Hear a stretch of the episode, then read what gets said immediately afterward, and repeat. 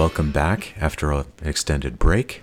It's good to have you back. Today, we thought we would switch things up a little bit and talk about something that happened to us doing what many people have started doing post COVID when many of us have experienced cabin fever, and that is travel from point A to point B. And of course, that involved for many of us going to an airport, getting into an airplane, and traveling. And of course, the conversation today is about my favorite airline, Delta Airlines, that I have traveled on for the last 20 to 23 years exclusively, or maybe more, because I like that airline so much and I've always received wonderful uh, service from them until last week.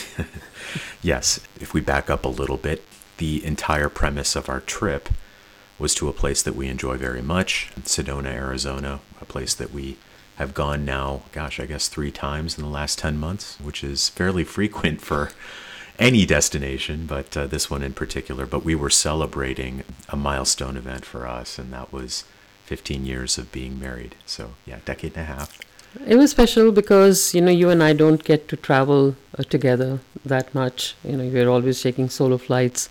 I sometimes have work to go to India, and you have, uh, you know, your business work as well as visiting your parents and you know we didn't travel together for almost 10 years when we had our german shepherd ramses who we never put in a kennel. And now we have two other dogs. Fortunately this time we ha- we have found a wonderful kennel for them. So we are able to travel a little bit more but still traveling together is more of a special occasion than anything else. So this was our anniversary trip. I'd booked the flights this is the first time that it has it has happened that when we boarded the plane uh, to go to Phoenix from where we drive for two hours to Sedona, we noticed that our row had been switched in first class. I let it go because you know we were together, and I always like the aisle seat because I like to walk around, get up, you know, use the restroom. So I let it go, but on the way back, we had a great time in Sedona, by the way. And uh, as you, those of us who follow me on social media have seen all those beautiful pictures and my sharing, so that when you guys go there, you know where to go, you know which restaurants to enjoy. But on the way back, we had a noon flight, but because our rows had been switched, I took the trouble of looking up our seats and this time it was even worse. So like you were in row 1A window seat, and I was in row 3A window seat. We actually got up at 4 o'clock in the morning and left much sooner than we would have, just so we could take care of the, seat change. When I tried to switch seats online, I noticed that the flight was full. First class was full, and flights in the back also was pretty full. So when we went to the gate to check in our luggage, we talked to the agent there, and they said that we can't do anything here. Please go to the gate attendant before you're about to board the flight and ask them to do the switch for you. So we did that. An hour before the flight, uh, we walked up to the to the gate attendant, and I said to her that our seats have been switched, and could you please uh, return us to our original seats because we, it's a wedding anniversary trip. We would like to be together. It's uh, you know wonderful that we still like each other to want to sit next to each other. I was given three lame excuses. The first excuse was that, oh, the plane was switched, and so the seats were switched. And I said, it's the same plane. It was an Airbus 321 when I booked the flight. And it is an Air, uh, 321 Airbus 321 as we are about going to board. The second excuse was that, oh, we can't do anything. We don't switch first class passengers. And I said, well, you did exactly that. You switched our seats and you didn't even give us seats together. You gave us both window seats, and I don't like sitting on the window seat. Finally, she just shrugged and said, Well, you can just go inside and talk to some passengers, and maybe they'll give up your seats. I mean, who gives an aisle seat for a window seat? So, of course, I wasn't very happy about it. You know, before this, I do have to say that I've always had stellar service from Delta. You know, whether I've called an agent to change something on my flight or if I have contacted them for something else, they've always gone out of their way to be, you know, good to me. Um, my I'm, I have a lot of friends and even my own family. They kind of scoff. Some of them prefer Southwest to Delta Airlines, and I was even told to switch my Delta Reserve card to another card which gives cash back. And I said, no, I only fly Delta. I'm very happy with Delta Reserve, even though some of the things that were pointed out to me were really not customer friendly, but I like to be a loyal customer, and like I said, we've had a couple of incidents, but you know, I attributed it to you know just overworked, stressed out people. And if 99% of the time or 98% of the time, uh, you know, you've received excellent service, you have to excuse something that you know may not be of that standard. So while we were sitting waiting for uh, to board our flight, I actually wrote a message of complaint to Delta on I think it was the app or the website. Mm-hmm. And it says there that it'll take us about seven days to respond to your complaint. And then I just shut the phone off, and I was an unhappy trooper on the plane sitting in the window seat all cramped up and there was a big guy sitting next to me and i felt very uncomfortable when telling him like can you get up i need to go stretch i need to walk he was very nice but I think he had a brace on his leg. I did look around to see if there was somebody who had like really major issues or there was a child that needed to sit next to their parent. Nothing of that sort. So there was no reason to have switched our seats other than just some poor algorithm or whatever they decided to do. Imagine my surprise that when I we landed and we came home, there was a message from Delta Airlines. There was somebody from their um, I don't know marketing or whatever customer uh, service. or customer service that lady actually called and left a long voicemail and she said that she you know apologized for what had happened and said that you know it was inexcusable and they would like to uh, compensate us by uh, you know sending us a wedding anniversary gift. Uh, they put some additional miles to our accounts. But i think for me it was a matter of or the principle that here i am your platinum elite member. I've been loyal to you for 20 to 23 years. You know how long I've been traveling on Delta. I also hold your highest, your most expensive credit card, the Delta Reserve, which promises all kind of perks. I wasn't even offered that courtesy for them to honor a change of seat, which was originally reserved by me several weeks before we actually took the flight. Yeah, I think it's important to point out that we pay a premium for that, right? I think for a lot of people it's a little strange because not everybody likes to fork out additional money, sometimes double the fare to sit in first class, but I think uh, traveling for us is a premium. You know, we like to be comfortable, but more than that, like you said, we like to sit together, and I think that was a, a major thing for this trip was to be able to sit together, especially after spending a, a nice, intense week in Sedona. We kind of bookend it by sitting together and kind of collecting our thoughts. How, how did you feel? How was it? You know, like that that whole thing. This is like a like a debrief, you know, if you like, yeah. after a a really nice and pleasant experience to just be able to sit and relax together collect yeah. our thoughts yeah, about and, the trip and exchange ideas because we were planning to do certain podcasts and right. we were also planning to write about certain things which you know we experienced there so yes i wasn't very happy it was a five hour flight we landed but um, i received that apology and for me that was not enough because i think it's a matter of principle the reason why I'm sharing all this is that I've been noticing a lot of criticism about Delta and their customer service. You know, I have always filled out their feedback forms and I have noticed that they read everything. Because once I jokingly said, because you and I were on the same flight, and normally I used to get TSA pre check complimentary, and every time I traveled with you, I didn't get that. And I actually jokingly wrote on that feedback and I said, Hey, Delta, like, why aren't you giving me my TSA pre check? And the very next flight, that's what it was. I also co- commented on the quality of the food. I said, you know, the food is really not good. And to my surprise, this flight, the food was excellent. And again, I gave them that feedback. And you know, I'm always very appreciative of the flight attendants. I actually compliment them and thank them because this is a fairly thankless job. You know, everybody has a sense of entitlement that just because they're traveling Absolutely. first class, you know, they should be, you know, all the stops should be pulled. But I think the affection or kindness goes both ways. Business is also about relationships. And I had been following Ed Bastian, the CEO of Delta, pretty closely, and I saw some of the stellar work he was doing. He always kept talking about customer relations that we we want to take care of people and so they so that they take care of the customers and the investors. So i thought this guy has his heart in the right place and he just seems to be very family oriented and you know they are sharing their bonuses with their you know ex- the extra money they've made as bonuses with their employees. They've also got programs to make sure that they can safeguard their financial interests because post covid there was trouble.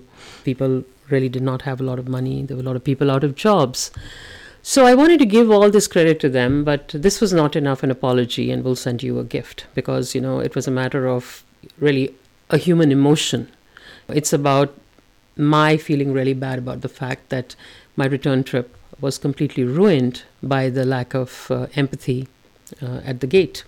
So, what I did was I followed it up with an email to the person who had actually sent me an email also saying that I've left you a long voicemail. And if you want to respond to this and you want to discuss this any further, you can reply to this email. So I wrote back saying that I would like Ed Bastian's contact information because I've been a loyal customer and it was very disheartening for me to see that after so many years of favoring Delta over other airlines, I could buy cheaper tickets, better connecting international flights, but I still chose to fly Delta and sometimes pay a much higher price for the same ticket because, you know, I've always felt that their service was the best and that I was always treated really well. Uh, imagine my surprise that literally within maybe 20 minutes of my sending that email, there was a call from Ed Bastian's executive team. The, the lady had a very long conversation with me. She had already read the email and she said it was being passed on to Ed. She asked me again what had happened, apologized profusely, understood. I said, What could I have done differently? She said, Nothing. It should have been sensitivity on our part. And she said, I promise you that this will now go everywhere so that that is not the way we want people to think of Delta there was more compensation, and we left on a very positive note because that is what I said. I said, I hope my story has a happy ending because this is my favorite airline. And you always talk about giving us a great experience. This is definitely an experience I won't forget, and it was not that great. Um, so, what I wanted to say was that I think she was surprised that my conversation with her was so positive. I was not yelling, I was not screaming, I was not calling Delta names. I simply told her that this is something that really upset me. I don't get angry these days, you know, I just try to understand and see what where they're coming from. But there has been far too much criticism at the gate attendant level. I'm noticing that a lot of people are having problems. I just read a post that a reporter had posted on Facebook. She works for 11 Alive, I think, in Atlanta and she talked about how um, her husband and the son was already inside the plane and had they held the door open for 30 seconds she would have made that flight uh, she was coming from somewhere else she came 10 minutes before when they say it's 15 minutes before and then she was given a major run around and finally ended up getting a seat to a city that was a three hour drive for her husband to come and pick her up she said it was her fault that she was late and acknowledged that but she said i wish there was like some kindness shown to me then they said there's a ticket you have to pay $500 and it went to $900 and then she found it for 399 online and they were again very ungracious. So I think that what I did try to convey to um, the executive team member was that business is about relationships and I was very pleasantly surprised because they could have just ignored me. Delta has a monopoly. You know, they can do whatever they want. They could have ignored my complaint. The fact that they acted so swiftly was something that I really appreciate.